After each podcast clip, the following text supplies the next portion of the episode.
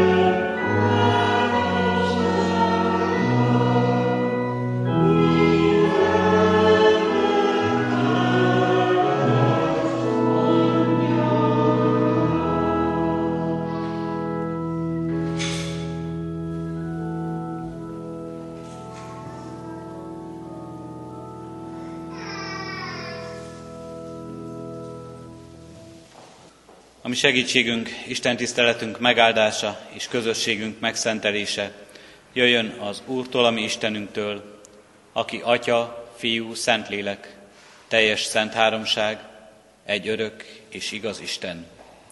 Amen. Hallgassátok meg testvéreim Isten igét, amint szól hozzánk és tanít minket. Református Bibliolsó rendünk szerint a mai napra rendelt újszövetségi igerészből, Lukács evangéliumának 8. részéből, a 40. verstől az 55. versig terjedő ige szakaszból. Isten igét nyitott szívvel helyét elfoglalva hallgassa a gyülekezet.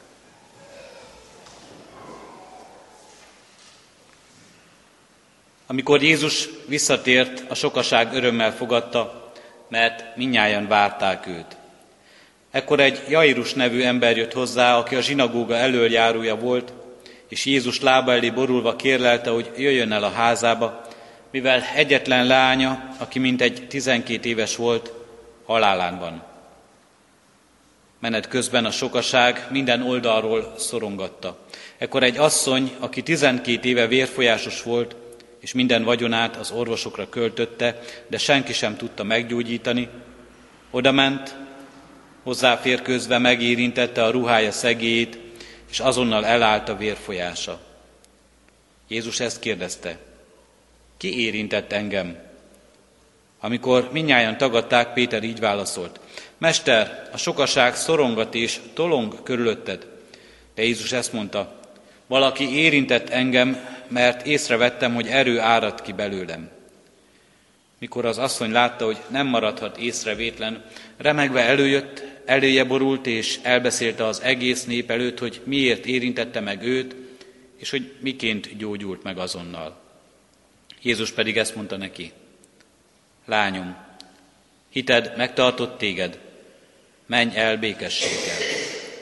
Még beszélt, amikor jött valaki a zsinagógai előjáró házától, és így szólt. Lányod meghalt, ne fáraszt tovább a mestert. Amikor Jézus ezt meghallotta, ezt mondta neki. Ne félj, csak higgy és meggyógyul. Amikor bement a házba, senkit sem bocsátott be, csak Pétert, Jánost, Jakabot, meg a kislány apját és anyját. Minnyáján sírtak és gyászolták a lányt, de ő így szólt hozzájuk. Ne sírjatok, nem halt meg, csak alszik. Erre kinevették, mert tudták, hogy meghalt. Ő azonban megfogta a lány kezét és szólította. Lányom, ébredj! Ekkor visszatért bele a lélek, és azonnal felkelt. Jézus pedig meghagyta, hogy adjanak neki enni. Szülei nem tudtak hová lenni az ámulattól, ő pedig megparancsolta nekik, hogy senkinek ne mondják el, ami történt. Istennek szent lelke tegye áldottá szívünkben a hallott igét, hogy lehessünk annak befogadói, megértői és megélői. Jöjjetek testvéreim, alázzuk meg magunkat, ami Urunk Istenünk előtt, és imádkozzunk. Urunk Istenünk, várjuk a Te megelevenidő szavadat, várjuk, hogy szólj hozzánk hatalommal és erővel, szólj, ébredj. Hogy ébredjen a mi halott szívünk, ébredjen a mi alvó lelkünk, hogy felébredve téged láthassunk, a te szavadat hallhassuk, téged követhessünk, hogy cselekedeteinkben, szavainkban, akaratunkban, szándékunkban mind-mind neked szolgáljunk. Várjuk, Urunk, életet adó, minket ébresztő szavadat a lélek által, mert csak Te tudsz minket megeleveníteni, megéleszteni, fölébreszteni arra a világra, amely a Te világod, amelyben Te vagy az Ura mindeneknek, a mi életünknek is, amelyben Te vagy megújítója mindeneknek, a mi életünknek is, amelyben Te vagy üdvözítője mindeneknek, hisszük és reméljük a mi életünknek is. Urunk Istenünk, szólj közöttünk, szólj a lélek által, ébredj, és add, hogy mi engedelmeskedjünk neked, és valóban ébredjünk, Nyíljon meg fülünk, nyíljon meg szívünk, nyíljon meg életünk, és így álljunk eléd. Urunk Istenünk, tudjuk, hogy méltatlanok vagyunk erre. Tudjuk, hogy haszontalanok. Tudjuk, hogy oly sokszor szólítottál már így minket, de mi süketek maradtunk és bénák. Bocsáss meg mindezt nekünk, Urunk Istenünk. Tudjuk, hogy oly sokszor szólított már más is minket ebben, de mi mégis engedetlenek maradtunk. Kérünk és könyörgünk, Urunk Istenünk, Áld és szentel meg ezt az Isten tiszteletet, rád figyeléssel, a veled való közösséggel. Tégy méltóvá minket a te neved hallgatására, dicsőítésére, a bizonyságtételre. Amen. Ige hirdetésére készülve a 494. dicséretünknek első versét énekeljük testvérek. A 494. dicséretünknek első versét, mely így kezdődik, te néked, Uram, hálát adok, hozzám való jó voltodért. úgy,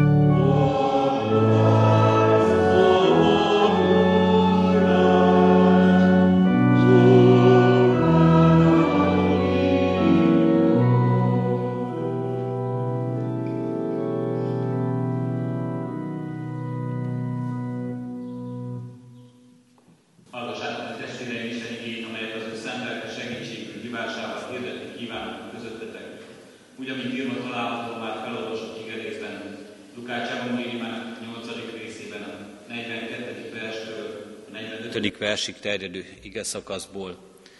Az igét és az ige magyarázatot is helyét elfoglalva hallgassa a gyülekezet. Menet közben a sokaság minden oldalról szorongatta őt. Ekkor egy asszony, aki 12 éve vérfolyásos volt, és minden vagyonát az orvosokra költötte, de senki sem tudta meggyógyítani, oda ment, hozzáférközve megérintette a ruhája szegélyét, és azonnal elállt a vérfolyása. Jézus ekkor ezt kérdezte, ki érintett engem? Amikor minnyáján tagadták, Péter így szólt, Mester, a sokaság szorongat és tolong körülötted. De Jézus ezt mondta, valaki érintett engem, mert észrevettem, hogy erő árad ki belőlem. Mikor az asszony látta, hogy nem maradhat észrevétlen, remegve előjött, eléje borult, és elbeszélte az egész nép előtt, hogy miért érintette meg őt, és hogy miként gyógyult meg azonnal. Jézus pedig ezt mondta neki, lányom, hited megtartott téged, menj el békességgel. Eddig Isten írott igéje. Kedves testvéreim, a történet Jairus lányának a feltámasztása, a zsinagógai elöljáró, ennek a tekintélyes ember lányának a meggyógyítása, életre keltésének története, mely történetet egyébként mind szinoptikus evangéliumok Máté, Márk és Lukács is lejegyzett, és itt mindenhol olvashatjuk. Talán legbővebben itt Lukácsnál olyan részeket is hallunk ebben a történetben, ahol, amit máshol nem. A mai ige szakaszunk azonban ebbe a nagy történetbe, amely keretként van jelen, beágyazott történet a vérfolyásos asszony meggyógyításáról szól, aki 12 éve volt beteg. Jézus elkezdi, elkezdi az evangélium ezt a történetet, hogy Jézus elindul Jairus házába, akit értesítenek, hogy a lánya halálos beteg, egy másik evangéliumban azt mondják, hogy már meg is halt.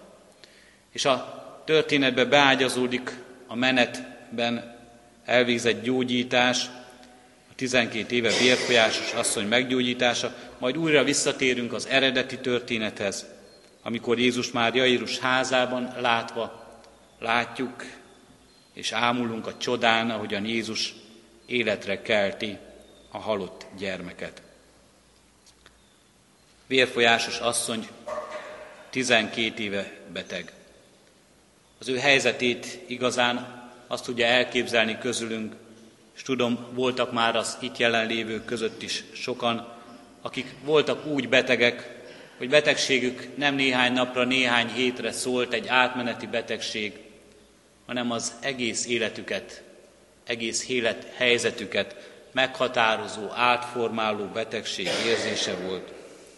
Azt tudja igazán, hogy milyen állapotban lehetett ez az asszony, aki maga is átélte már a betegség kétségbe ejtő voltát, akiket már szorongatott a kétség, félelem az életében, hogy mi lesz ebből a betegségből. Lehet-e ennek gyógyulás a vége? Egy életen át kell hordoznom ezt? Vagy ez határozza meg az életem idejét és végét? Azt tudja igazán átélni ennek az asszonynak a helyzetét, aki már maga is átélte azt, hogy milyen a szabadulni akarás vágya az ember szívében, amikor vágyakozik, hogy bárcsak megváltozhatna minden, megváltozhatna a betegségem, amely most teljesen meghatározza a gondolataimat, az érzéseimet, az emberi kapcsolataimat, mindent, az egész életemet, mert az életemet teszi kérdésessé. Meghatározza minden pillanatát az embernek. Nem tud úgy hozzányúlni dolgokhoz, megérinteni dolgokat, hogy ne jutna eszébe, ez az enyém, de meddig az enyém.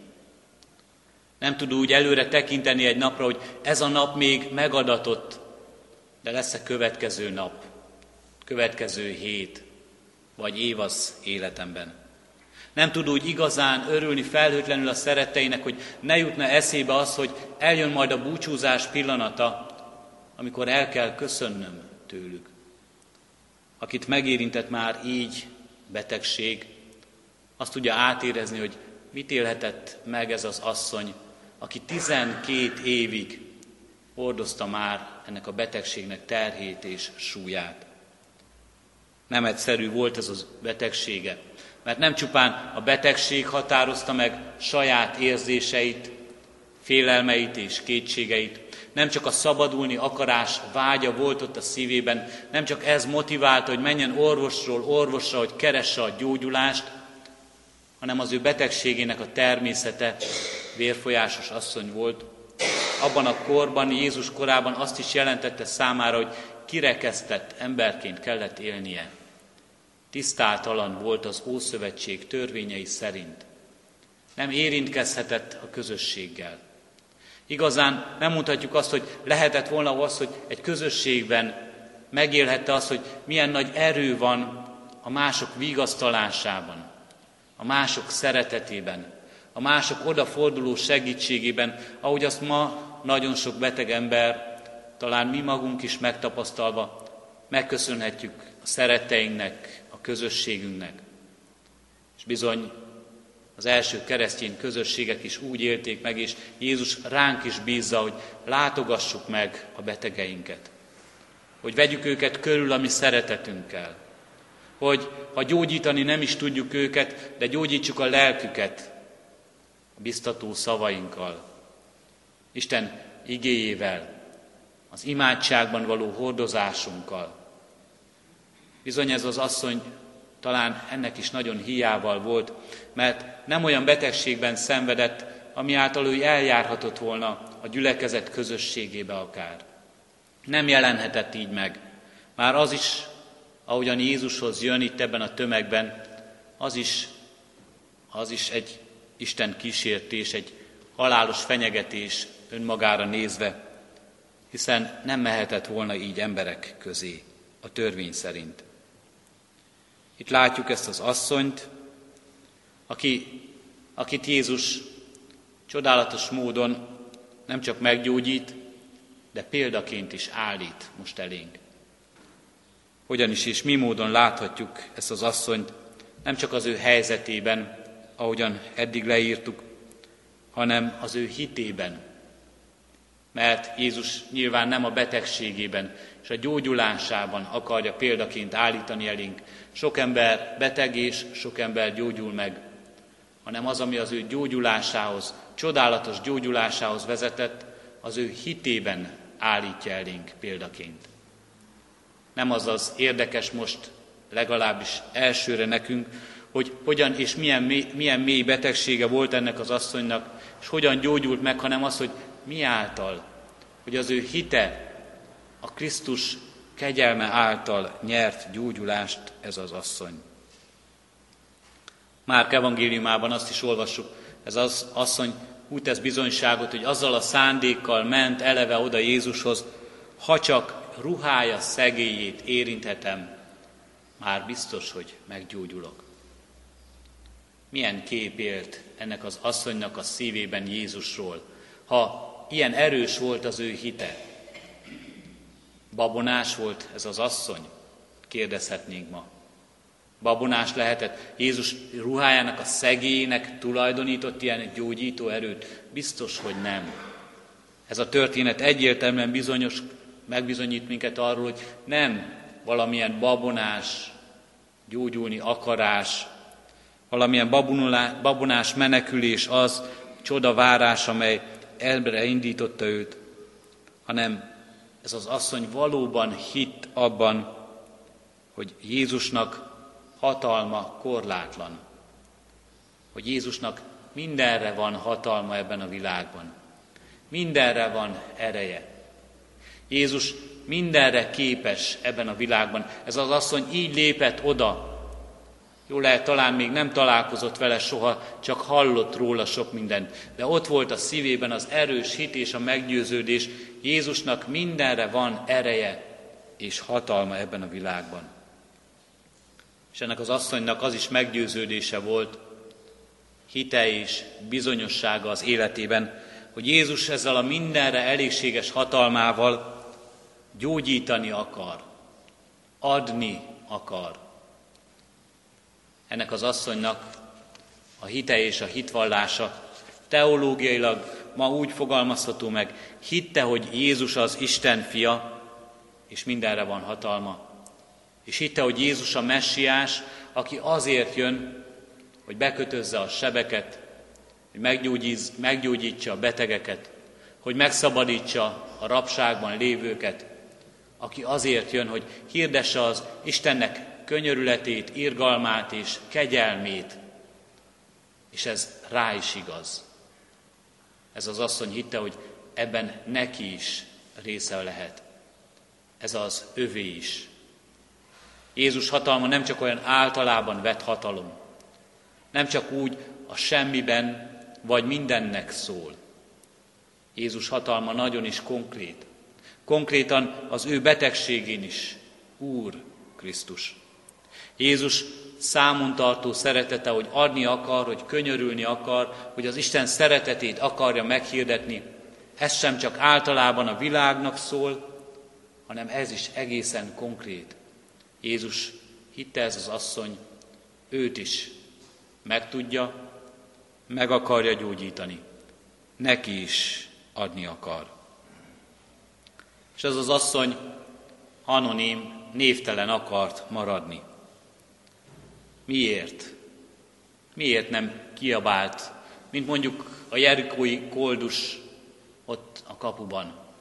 Miért nem kiáltott Jézushoz, hogy könyörüljön rajta? Miért gondolta azt, hogy elég, ha csak a ruhája szegít, hogy még észre se vegye, hogy ne zavarja?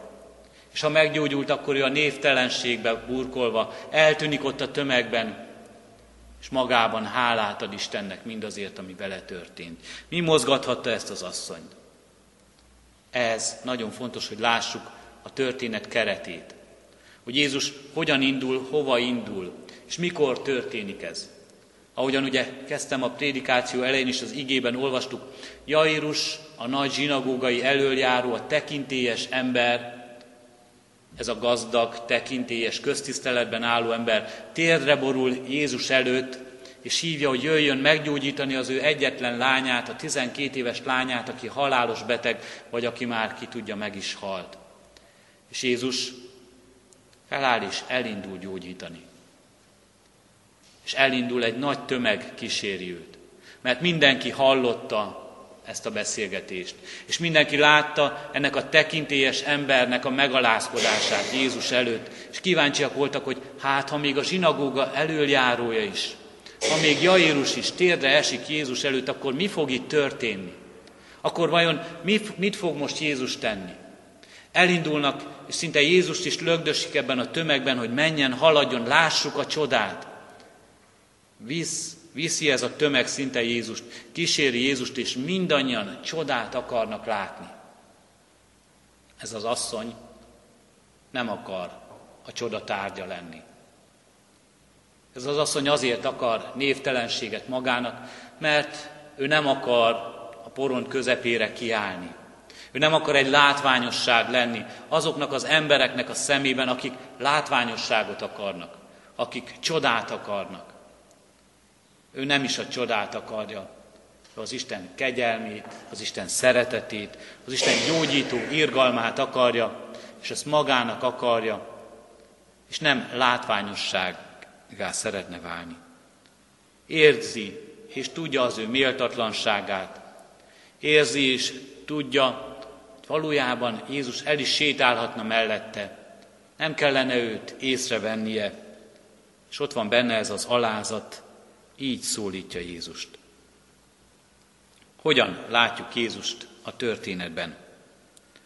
Azt látjuk, hogy Jézusnak Jairushoz kellene sietnie. Valóban ez a tömeg szinte már-már taszigálja oda a házhoz, oda, hogy menjen és mielőbb láthassa a csodát. De Jézust nem befolyásolják ezek a dolgok. Lázár feltámasztásának történetében azt olvasjuk, hogy amikor Jézusnak jelentik, hogy jöjjön, mert Lázár az ő barátja nagyon beteg, akkor Jézus azt mondja, hogy még várunk. Még várunk, hogy majd nyilvánvalóvá legyenek az Isten dolgai és az ő dicsősége. És Jézus itt sem kapkodja el, bár a tömegőt sietteti, de Jézusnak van ideje megállni. Van ideje ezzel az asszonynal beszélgetni. van és szán időt arra, nem kell neki sietni. Nem kell neki ahhoz a lányhoz sietni, ahhoz a beteg lányhoz. Ő tudja előre, hogy mi fog ott történni. Jézus nem gondolja azt, hogyha öt perccel korábban érkezett volna, akkor még majd tudna segíteni, ezért neki rohannia kell. Mint a szirénázó és villogó mentőautónak, ahol a másodpercek számítanak, hogy beére a kórházzal a betegbe, beteggel a kórházba, vagy nem. Jézusnak nincs ilyen szorítása az időben. Nem kell attól félnie, hogyha elkésik csak néhány másodpercet vagy percet is Jairus házából, akkor már nem tudja feltámasztani azt a lányt. Nem kell azon izgulnia, hogy jaj, mi lesz Lázárral, ha nem ér oda időben, ha már el is temették, akkor ő már majd nem tud segíteni. Jézus maga is tudatában van annak, hogy ő neki mindenen hatalma van, és hogy ő azért jön, hogy segítsen. Azért jön ehhez a beteg asszonyhoz is, akit útközben megállítja, úgymond késlelteti őt, hogy őt is észrevegye, hogy rá is felfigyeljen, hogy az ő hite is számítson, és hogy az ő hitének is meglegyen a jutalma, bizonysága, hogy ez a hit is példa lehessen számunkra.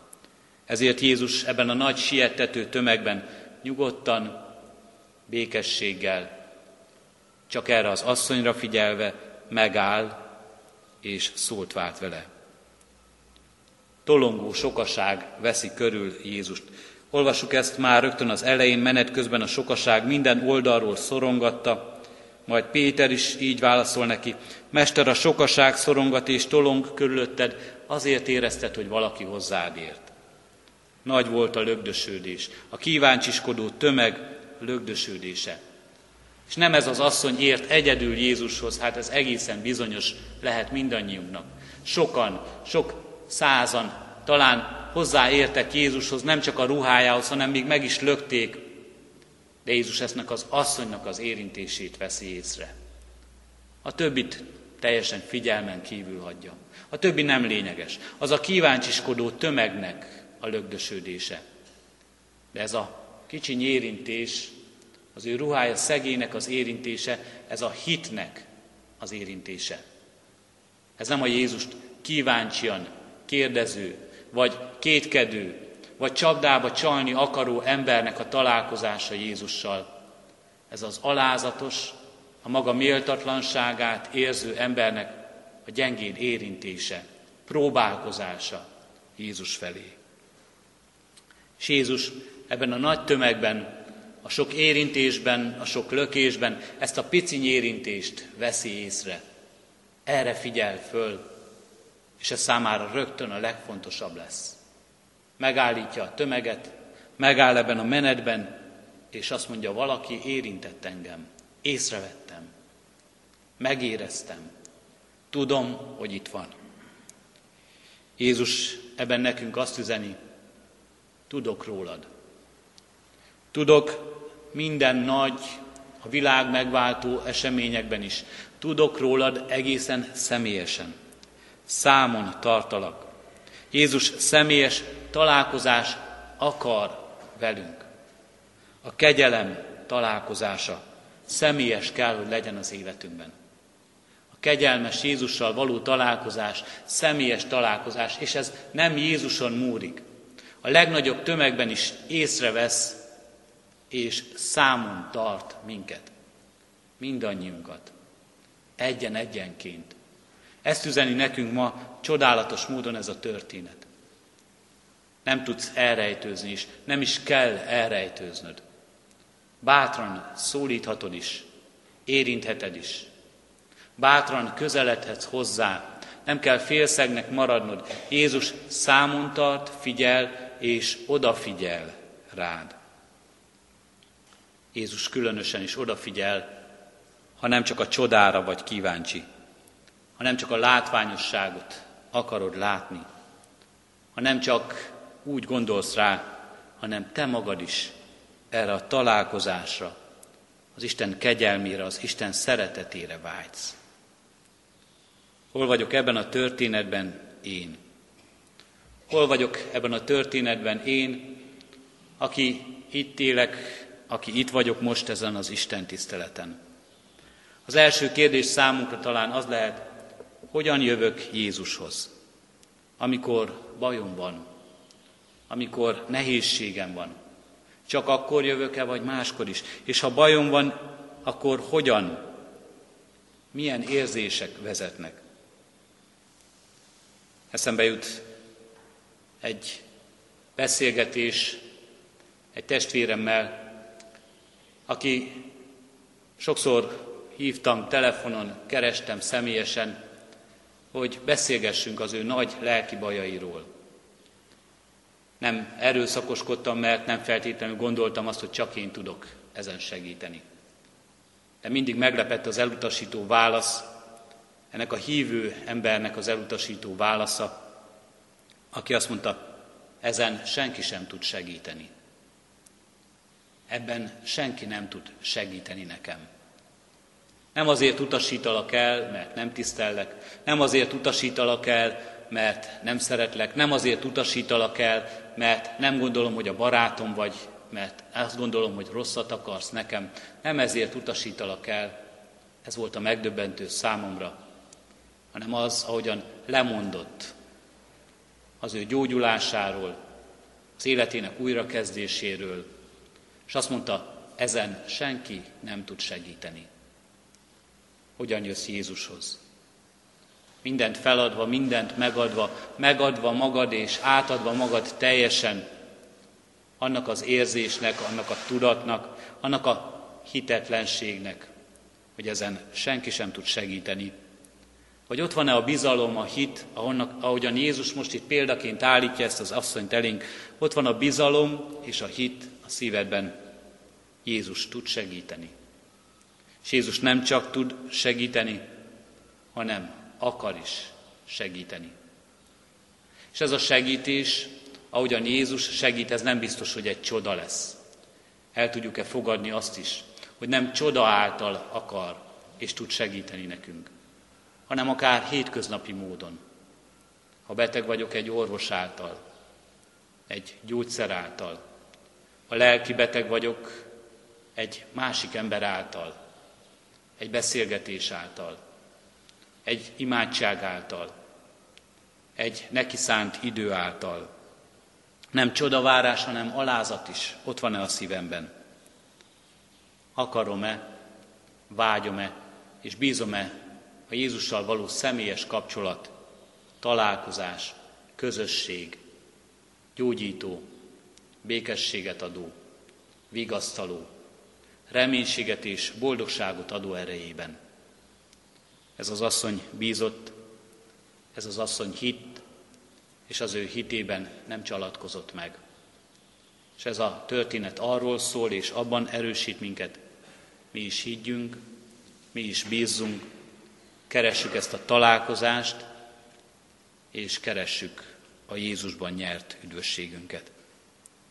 Legyen így áldott minden találkozás, amikor igében, amikor lelke által, amikor az ő közösségében hív, szólít és vár minket.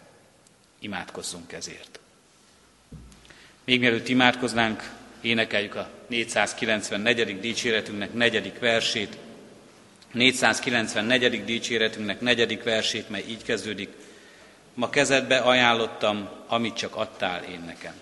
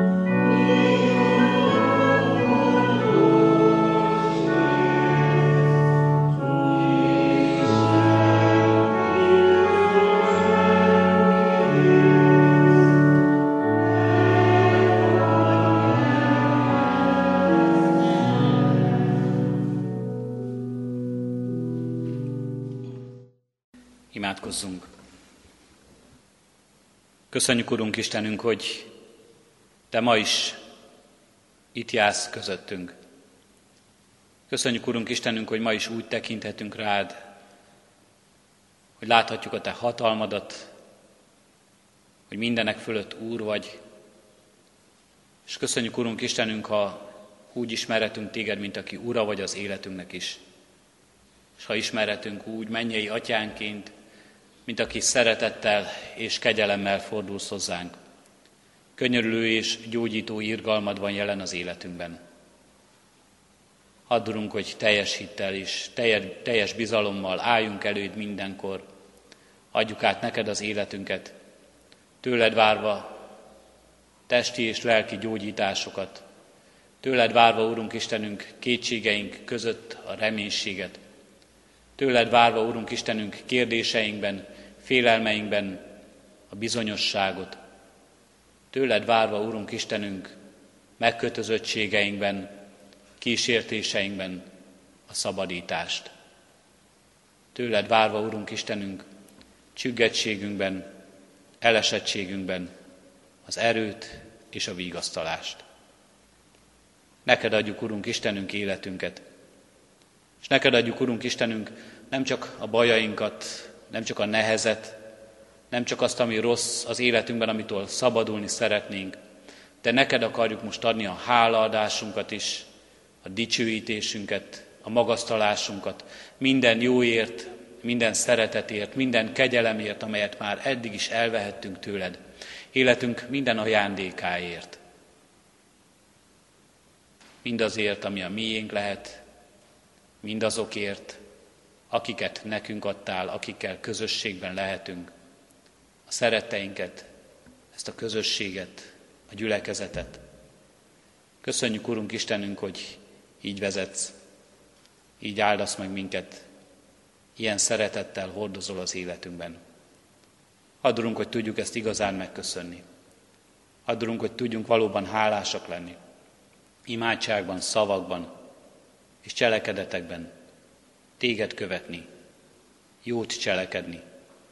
Nem csak áldottál, de áldással lenni ebben a világban.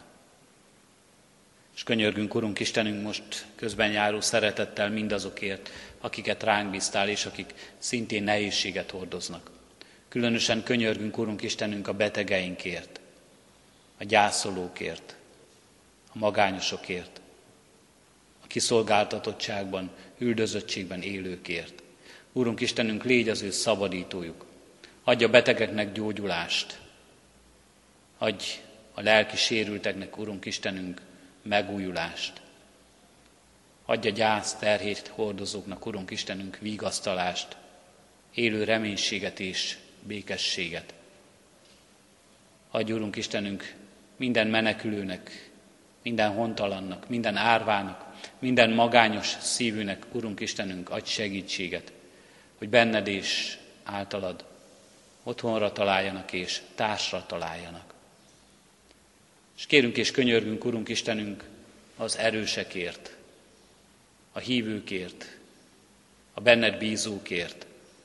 Addurunk, hogy mindannyiunk élete lehessen valóban olyan bizonyságtétel, mely kedves e világ előtt, melyben nem önmagunkra mutatunk, a saját hitünkre, hanem a beléd vetett hit által rád, Urunk. Rád mutatunk a Te hatalmadra, a Te dicsőségedre, a Te erődre. És adurunk, hogy ez kedves lehessen valóban mindenki számára, és rád tekintve mások is úgy lássanak, tiszteljenek és imádjanak téged, ahogyan mi is tesszük, ahogyan az a te akaratod. Taníts és vezess ebben, Urunk Istenünk, minket, mert magunktól még erre is képtelenek vagyunk, és ebben is haszontalanná válhatunk. Addurunk, hogy így élhessünk jól, a ránk bízott drága kincsekkel, igéd ajándékával, szent lelked közösségével, minden áldásoddal, melyet nekünk adtál. Hallgass meg most csendes imádságunkat.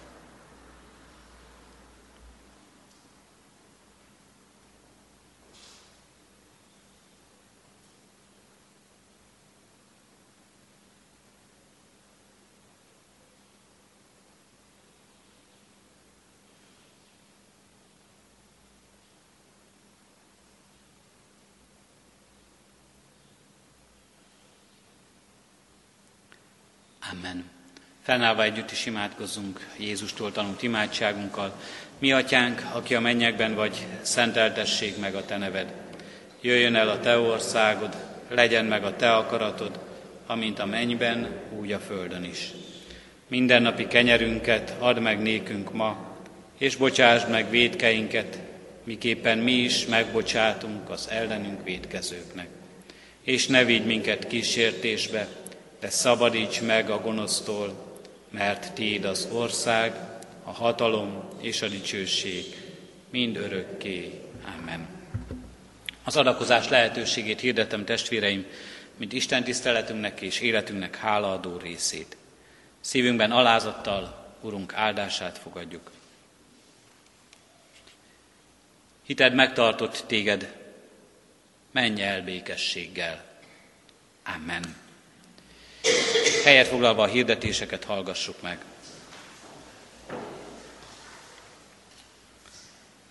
Hirdetem a gyülekezetnek, hogy Lacai András lelkipásztor testvérem évi rendes szabadságát kezdte meg, ezért most vasárnap én helyettesítettem, és a jövő hét vasárnap is helyettes lelkipásztor szolgál. De nem csak ő, hanem a gyülekezet több tagja is, amint láthatjuk, már szabadságát tölti. Kívánjuk nekik, hogy valóban szolgáljon ez az idő felüdülésül, feltöltekezésül, testben való megújulásul is mindenki számára. Hordozzuk őket imádságban, hogy várjuk őket ide-vissza ebbe a közösségbe, és szeretettel érkezhessenek, és épségben és egészségben érkezzen meg mindenki, aki úton van. Hirdetőlapokat hirdetem, melyeket a kiáratnál találunk, és kérjük, hogy vigyen magával mindenki egy-egy példányt ebből a hirdetőlapból, és azoknak is vigyünk, akik ma nem tudtak eljönni ide közénk. A heti alkalmak közül szeretném kiemelni, hogy június 29-én szerdán 6 órai kezdettel egy jótékonysági koncert lesz a templomban, a San Franciscoi Golden Gate zarándok kórus rendkívüli koncertjére kerül sor. Ők határozták meg ezt az időpontot, szeretettel hívunk és várunk erre mindenkit. A belépés ingyenes, adományokat a Sion nyugdíjas ház javára tehetünk. Mához egy hétre július 1-én a Semmelweis nap lesz, a Magyar Egészségügy ünnepe. Ezen a, ebből az alkalomból július 3-án vasárnap a 9 órai templomi istentiszteletünkre szeretettel hívjuk az egészségügyben dolgozókat. Ezen az Isten tiszteleten majd igei tanítással, áldással, imádsággal köszönjük meg az egészségügyi dolgozók munkáját, és kérünk erőt a mindennapi munkájukhoz. Egyházközségünk diakoniai szolgálata szeretettel kéri az asszony testvéreket, hogy a befőzések alkalmával gondoljanak a rászorulókra is. Lekvár és befőtt adományaikat leadhatják a lelkész hivatalban vagy a diakóniai központban, hogyha többet készítünk valamiből, és egyel többet készítünk, ezt az egyet esetleg fölajánlhatjuk a rászorulók megsegítésére is. Bővebben olvashatunk még hirdetésben eh, híreinket, szeretettel ajánljuk a testvéreknek, és így ajánljuk a gyülekezet nyári alkalmait, programjait, táborait is mindenki számára. Az Úr legyen a mi gyülekezetünk őriző pásztora. Isten tiszteletünk végén a záróéneket énekeljük, majd a záró imádságot mondjuk közösen. A záróénekünk a 265. dicséret, annak első versét énekeljük, majd az 5., 6. és 7. verseket. Az első vers így kezdődik, hagyjad az Úristenre te minden útadat. thank you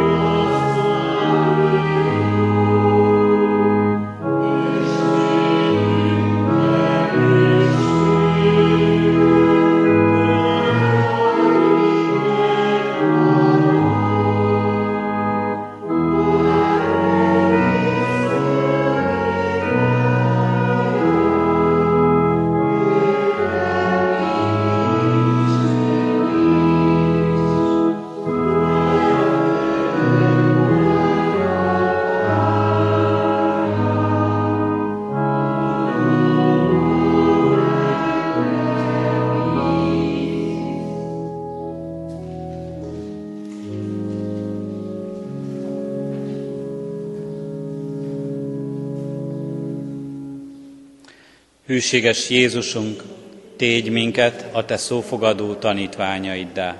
Amen. Áldás békesség, áldott szép vasárnapot kívánok!